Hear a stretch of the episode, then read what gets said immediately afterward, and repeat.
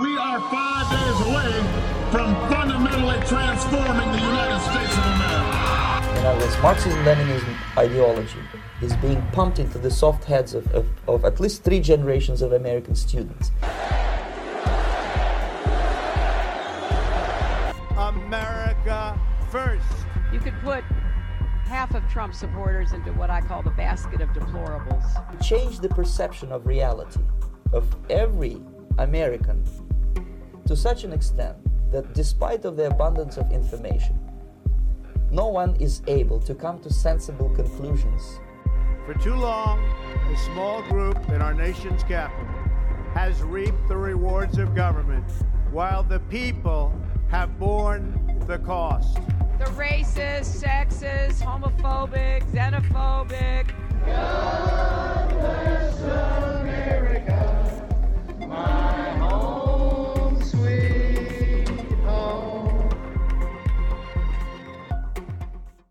Welcome to part two of learning how um, our teachers and teachers unions are now trained Marxists.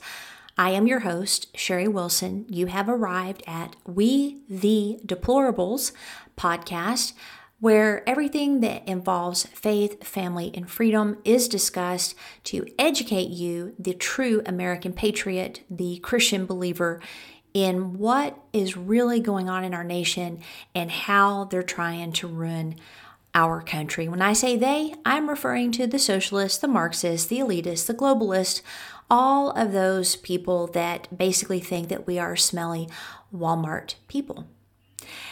Okay, so we ended last week with some terms, you know, of the different things that you'll see on a lot of these socialist websites, of which we discussed um, some of the strikes and some of the things that they are doing um, in our country. And um, I want to uh, let's see, let me get back over into my book. Socialists Don't Sleep. And I think I read some of these quotes already, um, but let me make sure I didn't miss them from last week. Uh, let's see here. Nope, I got them all. Okay, very good. Sorry about that, guys, but I'm like, did I talk about that? Okay, I want to now turn our attention to uh, a viral TikTok. It was featured on Fox News from a school teacher in Iowa, of all places, named Megan Gia. I guess that's how you say her name. And uh, she goes by the name Miss Magoo on her TikTok. And uh, she's crazy. But you know what? I'm going to let you guys decide for yourselves. This is what's bullshit. Today is the first time our country has recognized Juneteenth as a national holiday, and yet I'm getting ready to go back to school in the fall, and my governor has put into place some ridiculous legislation that many governors across the country have put into place, such as I can't teach anything divisive, I can't teach critical race theory, and I can't teach about racial equity. This is at all public schools colleges and universities. So, teachers, in the past, we've been activists. After this shit show of last year, we really need to stand up and do what's right for our kids right now. So, this is a call to action, teachers. We gotta stand up and fight for our kids because this is bullshit. We can't lie to them. Okay, so let me just give you an image. And again, I'll have this uh, link in the show notes of this teacher. Uh, she looks insane. Um, she's looking around like she's in some, you know, spy movie looking for, you know, the brown coats or the KGB to come and arrest her while she's talking this nonsense. And, you know, I remember in school, in U.S. history class, uh, junior high, learning about slavery. We've never not taught slavery. We've never not taught the civil rights movement. And I remember being deeply impacted by it and by the um, the harshness, the abuse, the you know ugliness of slavery, even at a young age. And I I remember thinking, how is it that such a great country, you know, um, uh, would even allow such a thing to happen. Now, you know, later, uh, learning exactly how all of it occurred, which by the way, it wasn't 1619, um, you know, I could see how a society would think something like that's okay because it'd been hundreds of years of that being okay, but it wasn't okay. And I remember it deeply impacted me. So when they start talking about, you know, can't teach racial justice, blah, blah, um, that's a lie.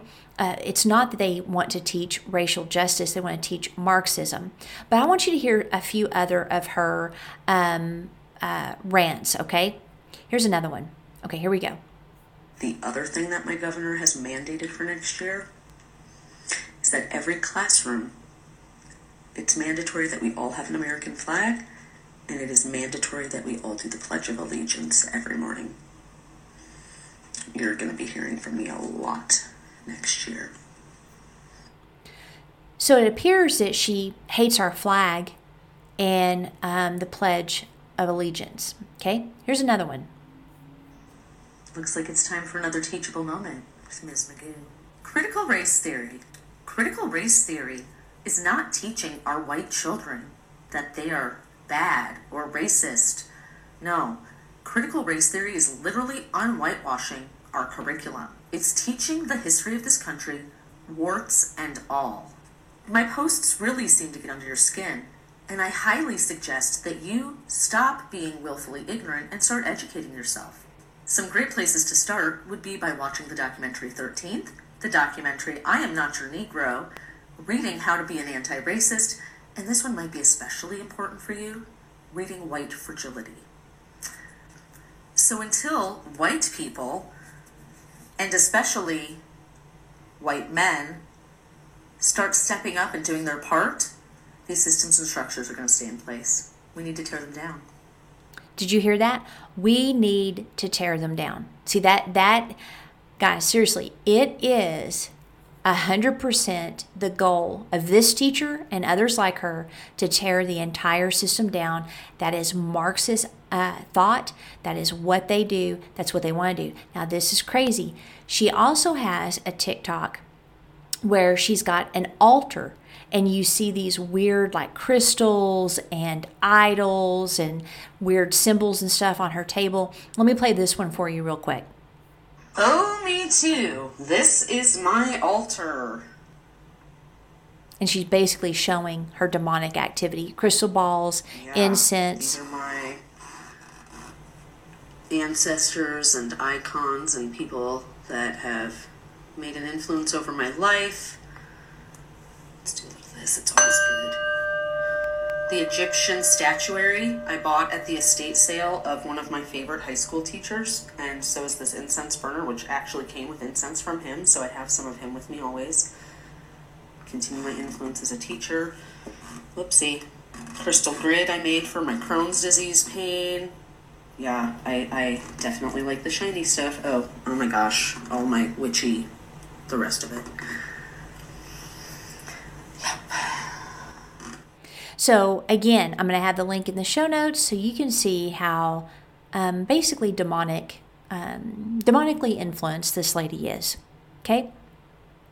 So she's basically a self declared activist that's upset about the American flag being in her room, that she has to say the Pledge of Allegiance, that um, obviously she's bought into the lie of uh, critical race theory or CRT, and she's a witch. And she's teaching your children in Des Moines, Iowa. Now, are all teachers socialists? No. But it doesn't take long for them to be sifted out uh, through intimidation and attack. So uh, let me quote you right here. Um, let's see.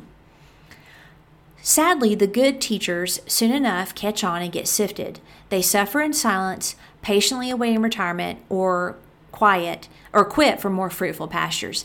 Either way, along the way, they're treated to the socialist special attack and intimidate. So there is um, this kid. Uh, well, I say a kid, he's 24 years old, so to me, he's a kid. But in West Virginia, the strikes across the country, it sparked a movement called the Red for Ed movement by the 24 year old music teacher from Arizona named Noah Karvelis. Now, red, by the way, is a favorite color for socialists, Marxists, communists, and leftists. So here's some of his beliefs in a tweet, which he um, cleaned a lot of his tweets, uh, but uh, just recently uh, he uh, tweeted emphasize gun control, emphasize toxic, violent masculinity, emphasize whiteness, white supremacy. Okay. Uh, so he's obviously um, a socialist. And the California Policy Center, I thought was interesting. They were talking about him and how much he is a um, socialist from Arizona. And he is basically, you know, calling for class warfare. And his own words are ripped from the Communist Manifesto. Quote, realizing the power of the proletariat, the ruling class, to borrow Marxist terms, has completely attempted to extinguish the potential for a working class revolution. Um, it's, you know, again, here we have this Red for Ed that is a clearly Marxist left wing socialist movement, and it didn't have much influence until 2019 when it was co opted by teachers' unions. Okay, so the original um, you know form of Red for Ed may have been grassroots. Now it's big union, and you know you've got people that you know join these groups. They they um, throw big money at them, and that's how they start gaining the momentum. And they have um, the backing of the media, which is basically the propaganda uh, propaganda arm of the Democrat Socialist Party. Okay, so this stuff, guys, is everywhere, and the National Education Association, one of the main unions for teachers, ran with the Red for Ed. So, in researching for this podcast, I decided to go to the NEA's website to check it out. Here's some of the stuff from their advoc- advocating for change that should now be a clue of their socialist agenda. So, advocating for change. They have the red banner at the front because, again, that's what they like to do. And they have, you know, educating through crisis because of COVID 19. They've got racial and social justice. Um, if you click on that, then it goes into all of their, you know, um, social justice, et cetera, et cetera stuff. But I went to Resource Library and they have, you know, different articles, but they also have recommended reading. One of the books is After the Rain, um, which basically pulls a girl into the world of Igbo spirits. You have the two border towns, which gets into the refugee families. You have uh, Zonia's rainforest, um, where you know it's being torn down and destroyed. You have the girl in the ghost, which is a 12-year-old Malaysian girl who inherits her uh, grandmother's pelesit and becomes best friends with a ghostly demon. Um, you have uh, you know, colonists. You've got the lenient sentence auto worker Ronald Ebens and his stepmom Michael Nitz, both white, receive uh, for killing Chinese American Vincent Chin in Detroit, 1982, that spurs outrage. You've got living beyond uh, the borders It goes into all of that. Um, I mean, you got the last night at the Telegraph uh, Club, which is you know, basically a San Franciscan lesbian bar where they explore their sexuality and their relationship. Uh, these two uh, friends that are white. Um, I mean, it goes on and on and on with this crap. I mean, it is crap that they are recommending people to read. But remember, that's how they did it. They had book groups and they'd get together and they'd discuss them and brainstorm. Uh, they have a support BLM link right on their website. And again, they have these ridiculous books. I also went to the American Federation of Teachers website, which is the other large union, and the front page, uh, homepage of the website is a picture of the George Floyd uh, mural, which, by the way, lightning struck and destroyed the other day. Uh, so that's a clear message right there. The president has been on TV quite a bit. Her name is Randi Weingarten. She's open lesbian with a wife. Um, she's a typical leftist that you would expect. You know, she thinks that the recent voting law changes are restrictive. Trump was a loser. Bigger government's always better. Supports BLM, open borders, and screams democracy, which again is Rob, uh, mob rule. But she's also turned into an extremely powerful voice during COVID. She's the main reason schools are closed, why kids have to wear masks, and is ready to take on anyone who is against uh, critical race theory. So let me play this uh, little clip here. Mark my words, our union will defend any member who gets in trouble for teaching honest history. We have a legal defense fund ready to go. Teaching the truth is not radical or wrong. Distorting history and threatening educators for teaching the truth is what is truly radical and wrong. Now, if you see this lady saying these things, she looks insane. I mean, she literally looks like she is um, demonically manifesting. But, you know, here we have this clip where she's saying, that, uh, you know, we are going to teach critical race theory. Now, listen to this. This is the same speech at the same event. Be clear critical race theory is not taught in elementary schools or middle schools or high schools. It's a method of examination taught in law school and in college. Okay, wait. I thought you said that you have an army of lawyers and lots of money to support your perceived right to teach critical race theory, which is basically history. Hmm. It's very interesting. Which is it? And then also, I want you to hear her role in the school closures. This is from uh, the New York Post, which often gets banned on places like um, uh, Twitter, etc. Uh, don't let Randi Weingarten whitewash her role in school closures. This is uh, from Karol Markowitz. And she says, if your child didn't attend school regularly last year, Randi Weingarten is likely the reason why.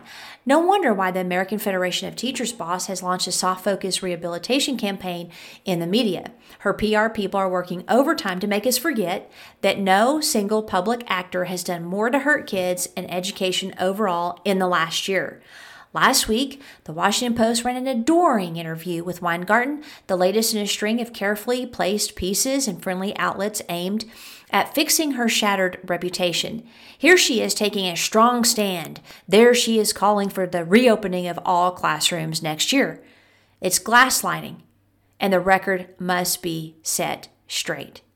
Last September, as schools across the country were trying to open, Weingarten could be counted on to oppose any such move. Quote, if community spread is too high, if you don't have the infrastructure of testing, and if you don't have the safeguards that prevent the spread of viruses in the school, we believe that you cannot reopen in person.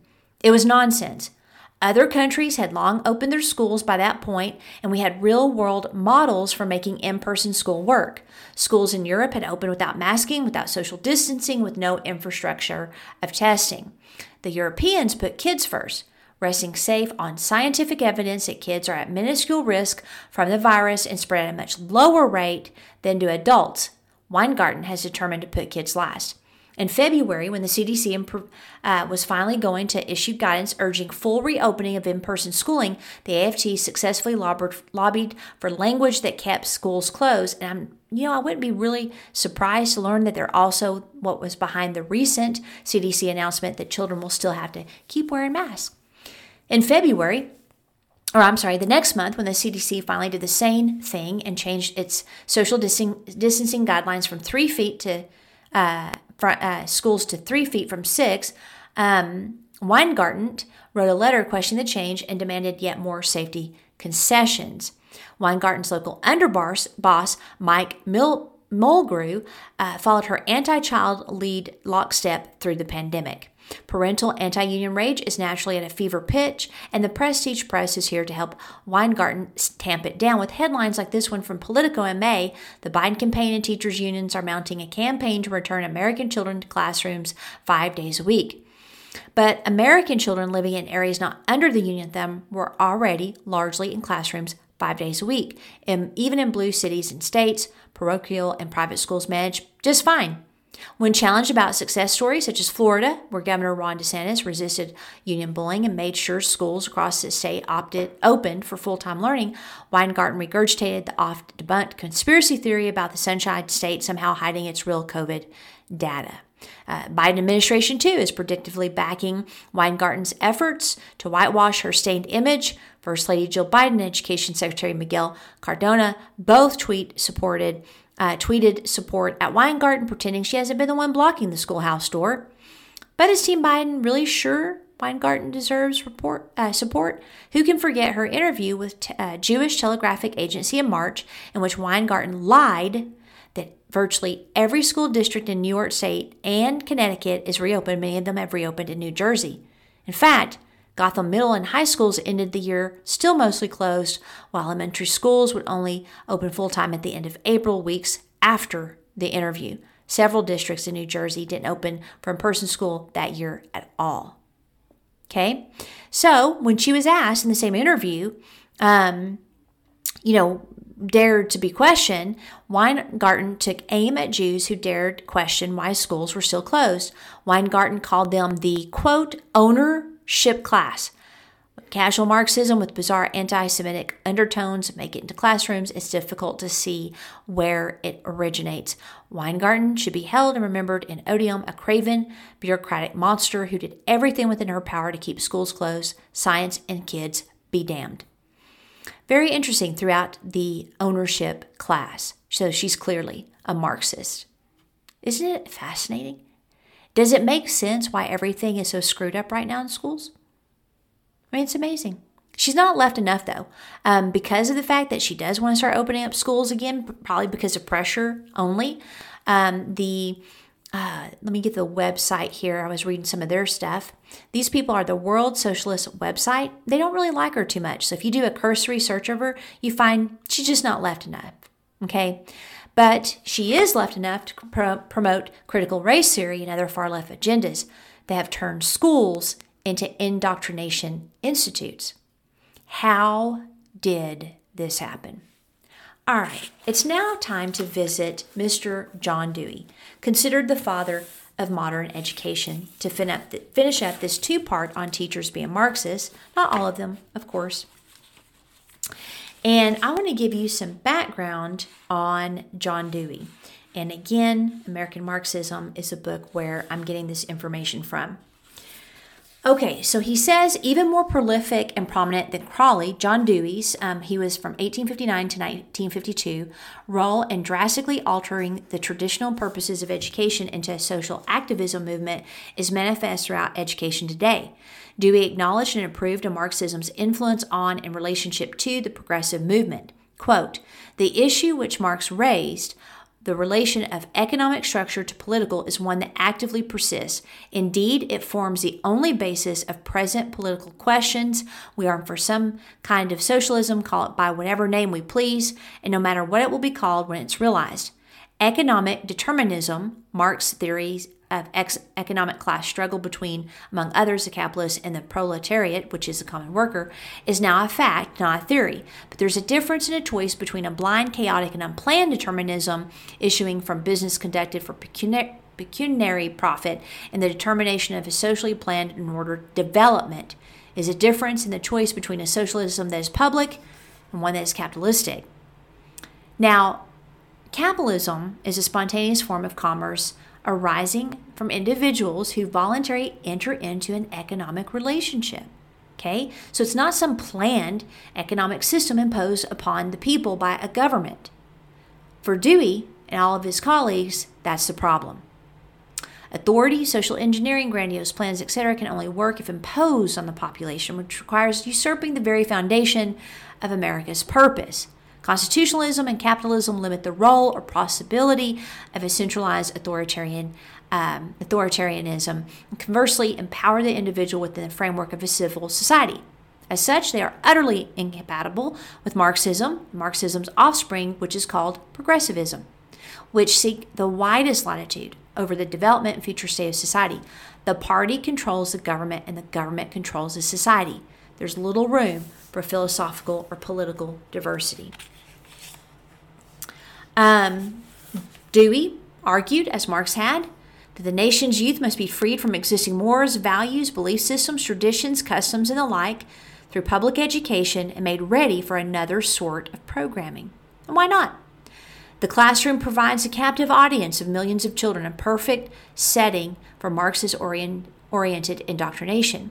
Dewey, like his intellectual peers, described this as applying science and reasoning. He wrote, under the influence of conditions created by the non existence of experimental science, experience was opposed in all the ruling philosophies of the past to reason and the truly rationale.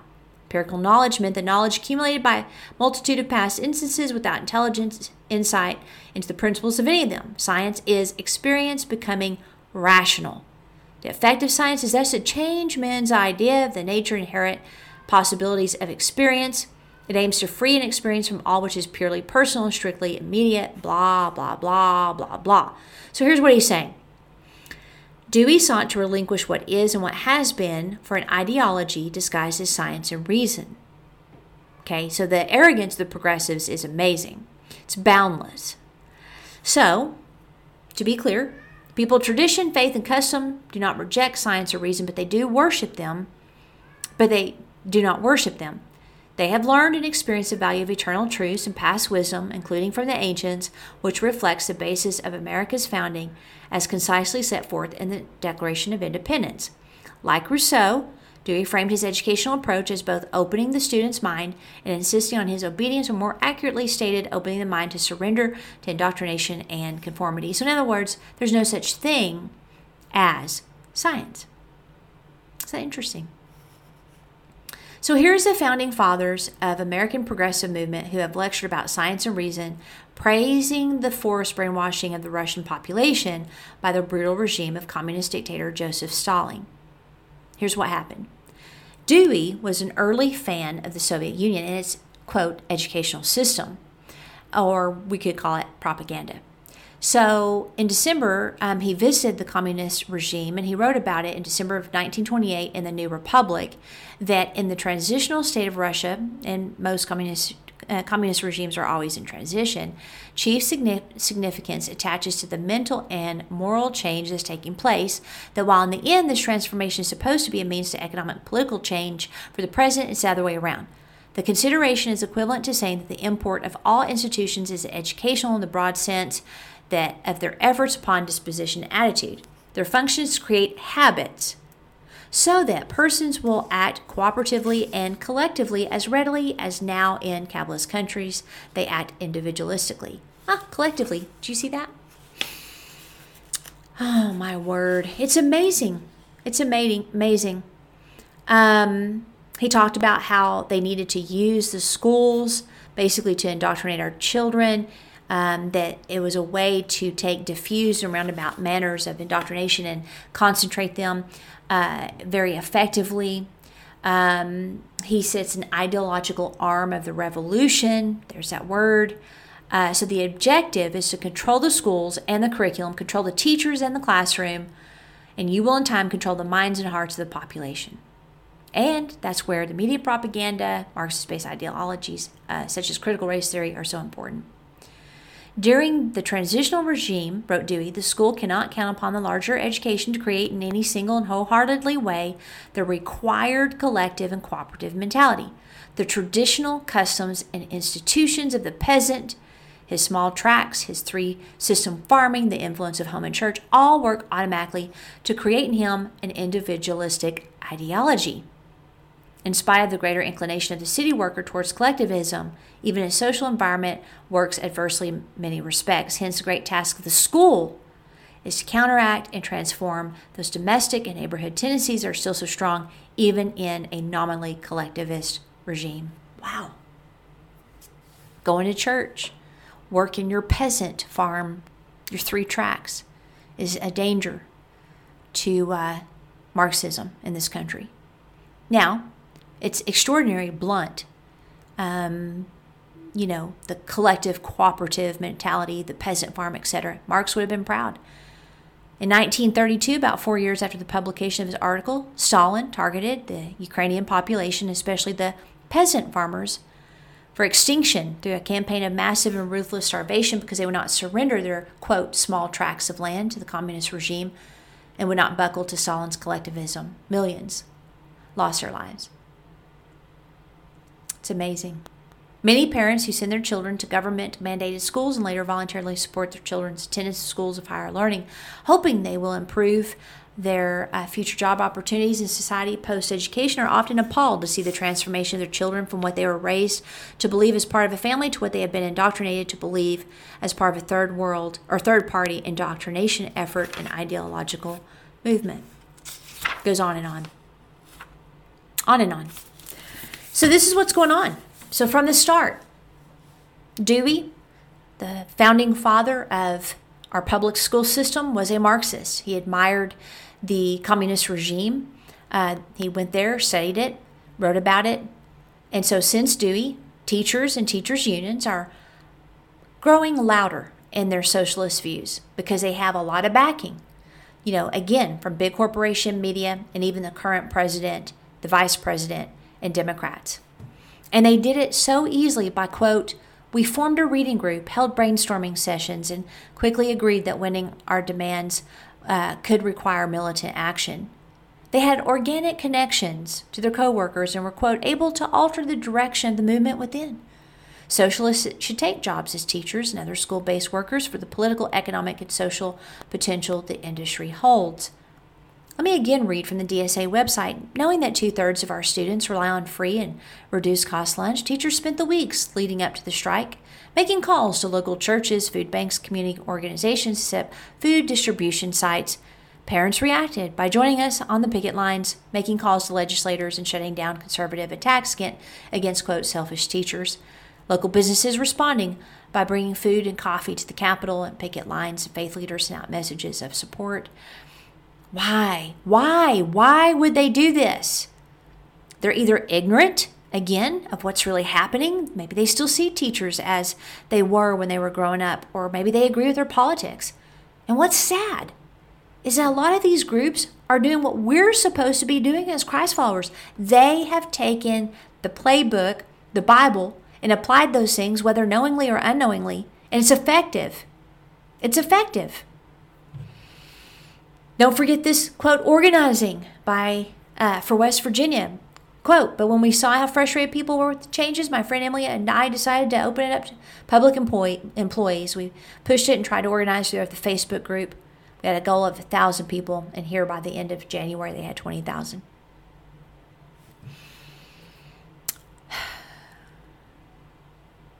Here we have.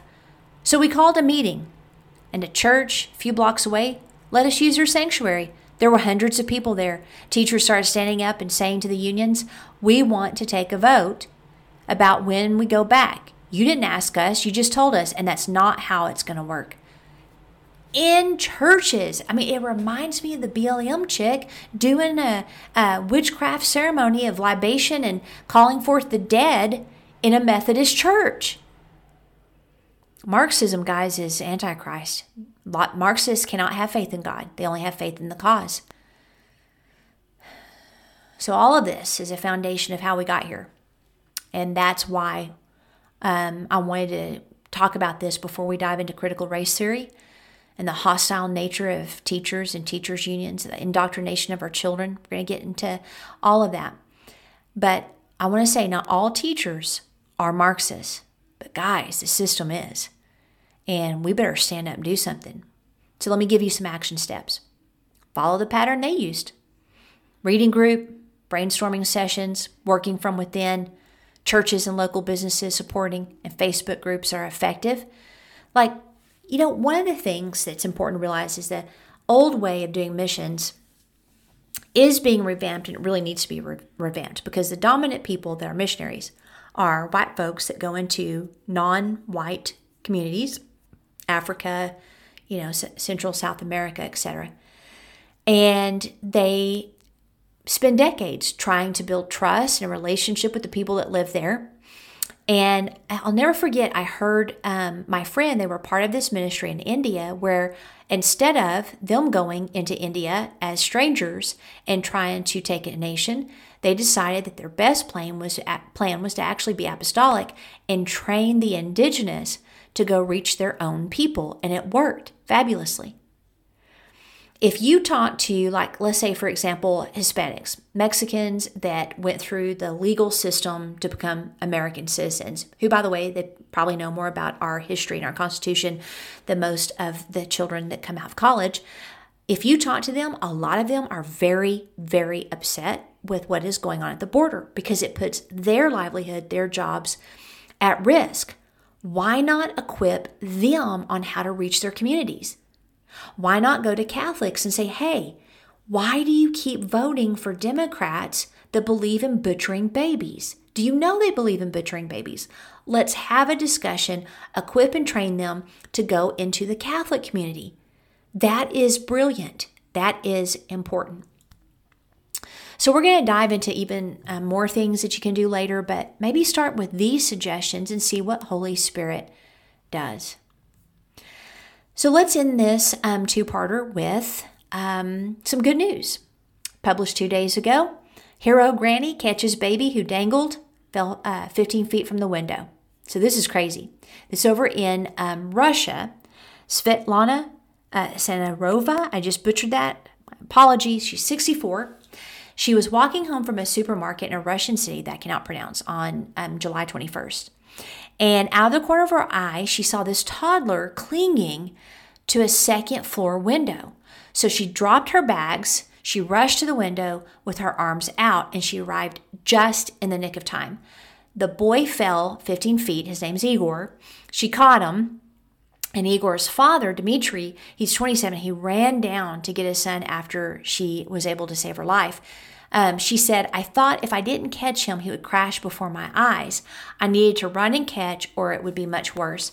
He turned out to be rather heavy, but I did not think about the risk at the moment. Now, the dad thanked her, but he didn't ask for her name. So she left the scene. Um, it took six days until she was identified, and they um, honored her, the authorities, after many posts on social media uh, looking for her. So, what happened is the father of the baby um, thought his wife was looking after the boy, but she had actually gone to get a bottle for the, their other kiddo. So, the couple, they have like a four year old daughter and an 18 month old twins, and it was the boy who fell. So, in return for her act, um, they gave her $13.50 and 56 cents in American money, but she refused to accept it. She said, That offended me. I don't need it. I don't think uh, about any risk, she said. I was only afraid that he would die. And then I worried about what happened to him until I read the newspaper. They got away with only a few minor bruises. All right, guys. So that's the end of today's uh, part two episode. Um, I'm going to start diving into critical race theory next. So until then, what is God showing you that you can do? For Pete's sake, please don't support socialists. See you next time. Hey guys, it's me again. I forgot to do recommended reading. Mark Levin, American Marxism. Highly recommend it.